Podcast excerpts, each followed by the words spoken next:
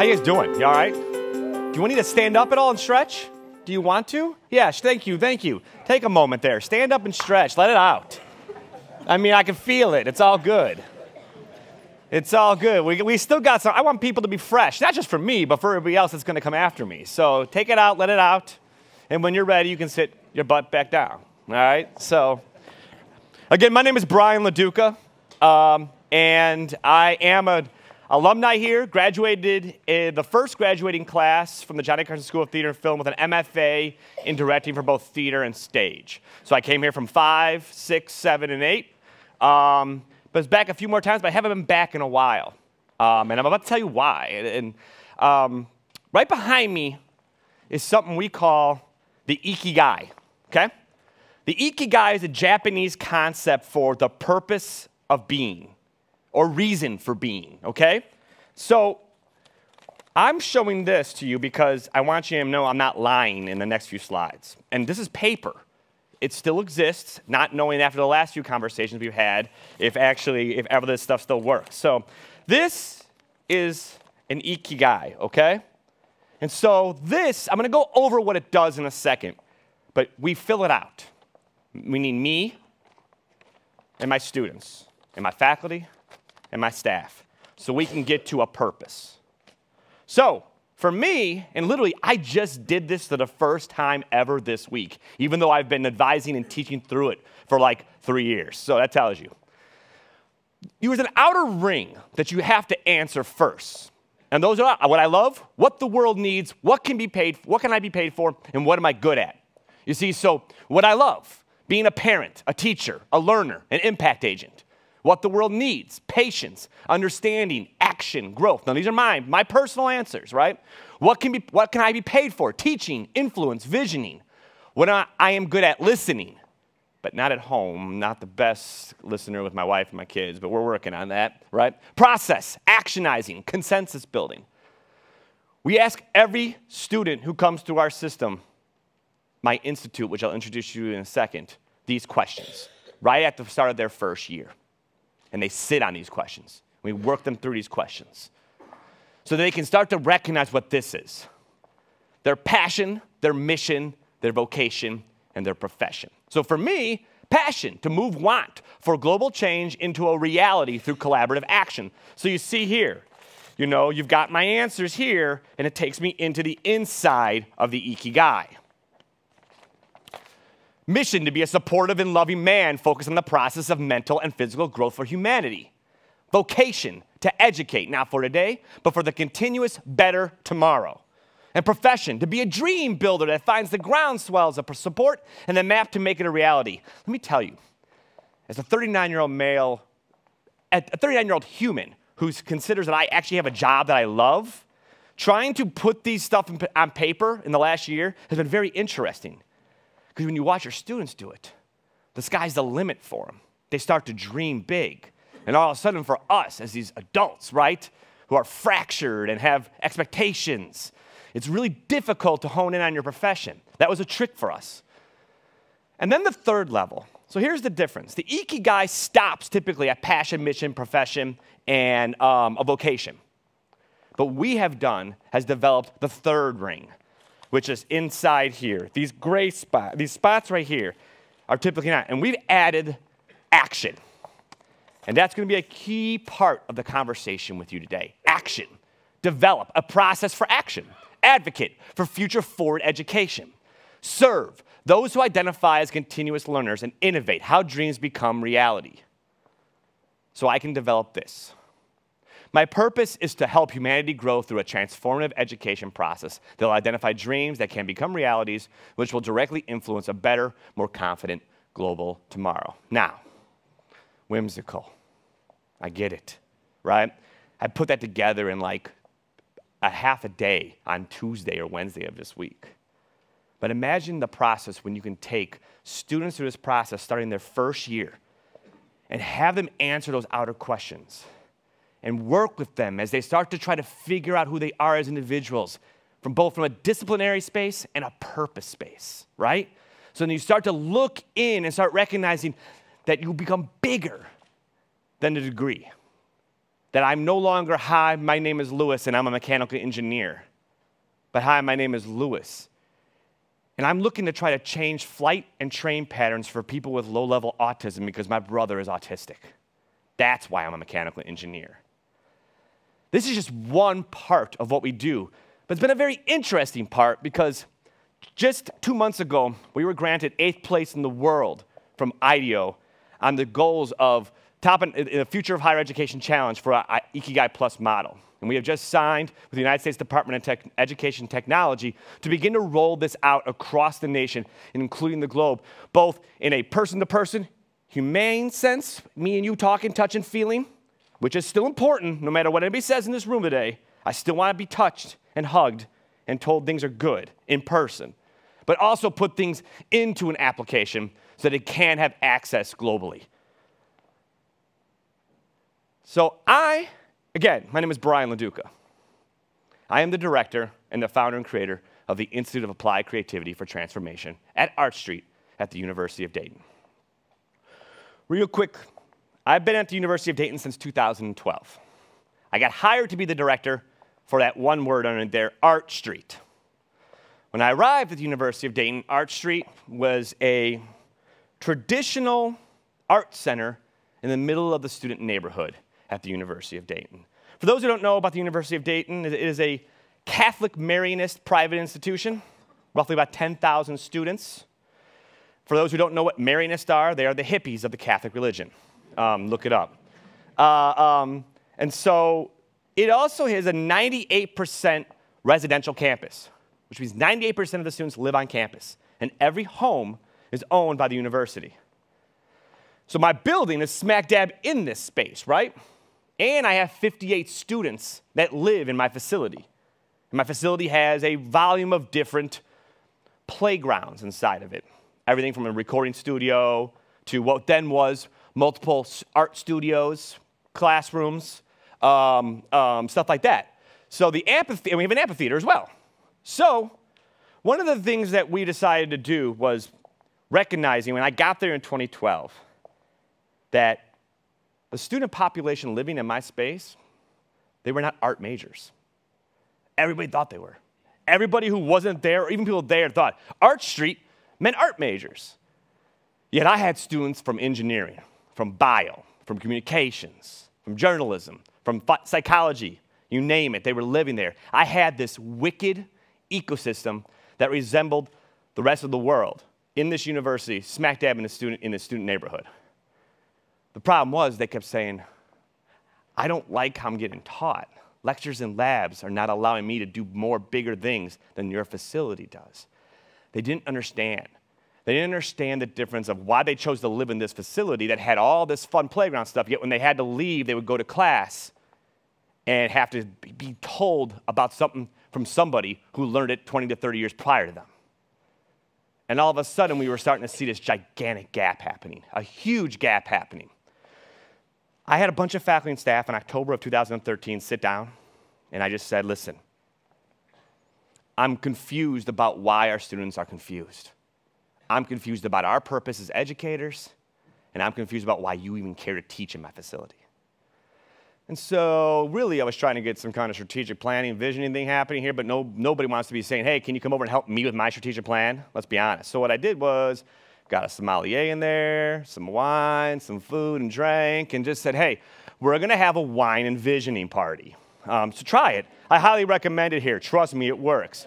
And literally, October 13th, 2013, I still have the bottle of wine, all hell broke loose. All hell broke loose. And everybody started talking things about stuff that was happening on the coasts you know, the D School and the USC's John, uh, Iovine Young Academy and stuff in Vanderbilt and Georgia Tech. And we were like, well, we could do this. I have a building. I've got crazy students. I've got crazy faculty and staff who aren't supposed to be here right now, but they're here playing with me right now. So, like, because we got to remember, I'm under the provost office. I have, I have an academic, I, I'm not under an academic unit right now, okay? So, what I ended up doing here was next was this. We sat down and mapped out the conversation of what it is that we need to do and how do we teach it. And we developed applied creativity, which is new idea creation for action across all disciplines of study. Applied creativity is about being able to harness imagination and vision to effectively implement unexpected, and you see it up there. What I'm about to run you through is literally the development of a brand new pedagogy and a curriculum that I guarantee you can work here, and I'd love to play with you on this process here.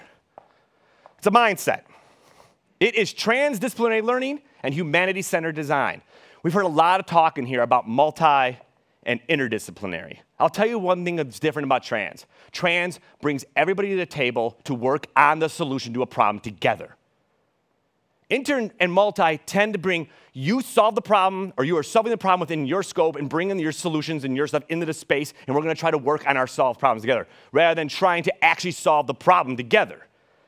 Hugely different and also influences the ability to be able to collaborate across the silos of our university and humanity centered design. Not human centered design like you might see in some other spaces, you know, humanity center. This goes back to the purpose. If you don't know who you are and who you are in the role of mankind and the group, you can't help build new experiences for mankind. So we've got to work together in trying to understand the humanity of this all. And it's a process. So I told you about the Ikigai the vehicle for academic intentionality, creative experiential exploration, and purpose based discernment. That's the purpose. But the pedagogy is ideation, disruption, and aha. And when you put both, those, both of those together, you start to get a brand new student. And as a pedagogy, we work it this way it's really how do you create idea? And how do you create idea that can change and create action across the disciplines of study? It's the ability to say, I can do something with my work. So, ideation, and this is how we teach in every single class, in every single professional aspect that I'm about to show you as well. Ideation is content, ambiguity, and tension. So, you start off with the understanding of what it is in the room. Every one of you walked in the room today with a sense of what is going on here, wonderment. That's content. And you didn't know what was going to happen today, and that's ambiguity. And then you have an emotional gut feel about that, and that's tension. But we tend to stop there as humans. We tend to stop there even as we teach. Stay in the tension space. That's where theory's built. What happens if I could disrupt it and break it and make it become actionable? So we teach them collaboration and empathy. Those can flip depending on what you're trying to do, right? I may need empathy first. I may need to recognize your journey before I can collaborate with you, and vice versa. Or in collaboration has to come first so I can spend time with you. I can understand who you are and why we do things together. And then we work together on the aha, the new ideation, the new knowledge that transforms the content back. This might look kind of familiar for many of you. It's the problem play. It's Henrik Ibsen, it's George Bernard Shaw. We teach now in the cha- same way that our people recognize as story.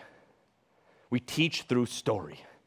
We watch sitcoms we watch movies, we understand plot development. So if you can take plot development and narrative structure and put it in play to solve solutions or make new marketable ideas, anybody can do it because we all have a purpose and we all have a story.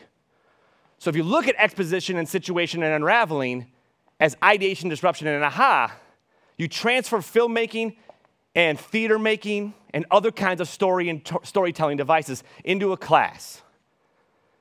And as a practice, the student no longer expects to know what they enter the room. Are they characters? Are they narrators, antagonists, protagonists? It's not about telling the students anymore what he or she needs. It's about becoming the narrow design of problem solving together. This class right here, this was myself, the head of human rights program, and the head of career services talking about the DoD defense spending in America based on the needs and wants of cultural desires. And so, right here, they're dealing with, and it was based on something, it was connected to other things. We're a gateway. Our classes are gateways, they're connections, it's additive learning, it's all additive. And our outcome looks like this critical perspectives, creative confidence, and innovative application. If you can teach the student and the faculty and staff to say and ask how and why. That it's okay to ask how and why. Not because you might fail, but because you fail fast and fail forward. You begin to build a modicum of confidence that allows their critical eye to not be judged. We remove the binary of the yes and no and the failure and success. But really, we put that all together in a practice model that allows you the fearless possibilities to innovate within their systems. So you've got to break down the binary of, of pass and fail in order to allow our next generation of learners and our next generation of educators to have the confidence to go in and disrupt, to be that disruptor we keep hearing about, right? And because of all this, we become the very first university in the nation to have the first academic certificate focused on specifically applied creativity. This is a quote from our newest university president, Dr. Eric Spina, who was at Syracuse for the last couple years. Now he's ours. And we're going to be the first university in the country in which every student will take at least one course in innovation, humanity centered applied creativity, and entrepreneurial thinking. So when you get that, you start to get these curriculum pieces. Now, this is a framework for everything else. We're applied. We don't exist without you. I'm not cutting out the disciplines. I'm not saying it's not important to understand business and finance and any of those and, and, and statics. But if you take that and run it through creative confidence in these ways, you begin to be able to develop four dimensional installational design to create problem solving. So our students now have the ability not to just say, I wrote a paper or a white paper or a PowerPoint, but I built something. I built a world. I built a room. I built an experience that now might look at autistic travel on planes and trains mixed with safe green space for PTSD in relationship to uh, cars and other kind of automated technologies. We're building experiences to test. And that brings us to our professional experience. So, all of this combined is great, but it needs something to lean into, right? We've got to do something with it. So, we run the Collaboration Accelerator. And this accelerator is our summer initiative that kickstarts our entire studies in the fall and the spring. What you do is you bring multiple disciplines of study from the student population in the mix with our fellows, faculty, fellows, and staff, to start working together on trying to solve solve, I use that loosely because we're not trying to, oh, it's a constant learning device. We're constantly moving. But we're trying to get these ideas from these corporations and companies. The Air Force Research Lab, Emerson Climate Technologies. For those who don't know who Emerson is, they run every single coolant and heating capacity pieces in all of what you have in your house. Ascend Biomedical, the library systems, the research. Crush Technology is one of the leading and new, one of the new apps, relationship apps, dating apps in the globe. And they come to us and they say, We've got a challenge. But it's not like I need a widget. They're not, I'm not a commercial, I don't tech transfer. But what we do is we try to find a way to make that idea their, net, their need, push it forward so they can do something bigger than they never thought of. So when you start taking an AFRL and their ideas, and Emerson, and you collide them together over 12 weeks, you start presenting new potential marketable ideas for their companies because AFRL would have never went to the libraries to say, I have this idea or I need this. We find the intersections in that disruption that allows to make things very real for everybody. And so when you have these spaces like that, oh, I'm going to jump ahead, but that's okay. I'm going to get to some of the final pieces of those puzzles. I'll show you. Because last year, one of the big pieces we did last year Emerson came to us and asked us, we need to know the, what is the future of connectivity in 2050. And so what we did was we built them a room. I built them an experience to walk through, pass through, and touch. And as you touched that space, and as you felt that space, you began to understand what human connectivity was, and they walked away with a catalog that they were allowed to use anytime they sat down to talk about potential heating and cooling aesthetics. So, why?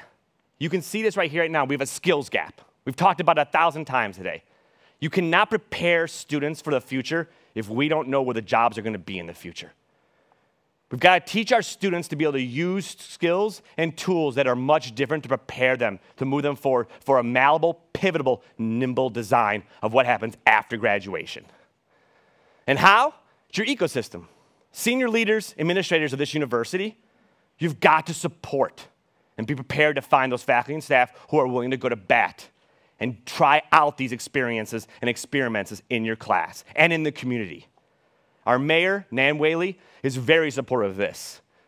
And the impact, you can see here, there's contextual. It adds multi layers. It adds and creates humanity in the face of all this technology that is occurring. It allows us not us to simply look at the tech as a need for money or profit, but allows us to check it out and understand why we need it and who needs it and who doesn't have it and how can we bring it to you regardless of what I study in discipline. And next, like you, you're getting this new space. That's my new space 120,000 square feet in the arcade in the center of the city of Dayton. That second floor will be mine as we develop a brand new social innovation look that merges business, engineering, and applied creativity along with other forms to think about everything outside of the silos of teaching and learning, but really look at a playground for the mind, a playground for the community, and a playground for the city. So when you talk about emerging media arts at the very end here, you got to do five things, I'm telling you. These are examples of what we worked on last year in our collaboration accelerator. The idea of connectivity, the idea of drone usage in America, and 3D manufacturing for vertical farming systems in underdeveloped cities and urban markets. You've got to build experiences. All of this tech means nothing if it doesn't have a soul. And you've got to know what the soul is and why you need the soul. You've got to be able to allow the students to believe they can change the world. Do not sit on their dreams. Allow them to dream. Dream with them. Meet them where they are. You've got to learn with them. You've got to become with them. 360 degrees of learning, a flat hierarchy, communication, and storytelling. Thank you, everybody.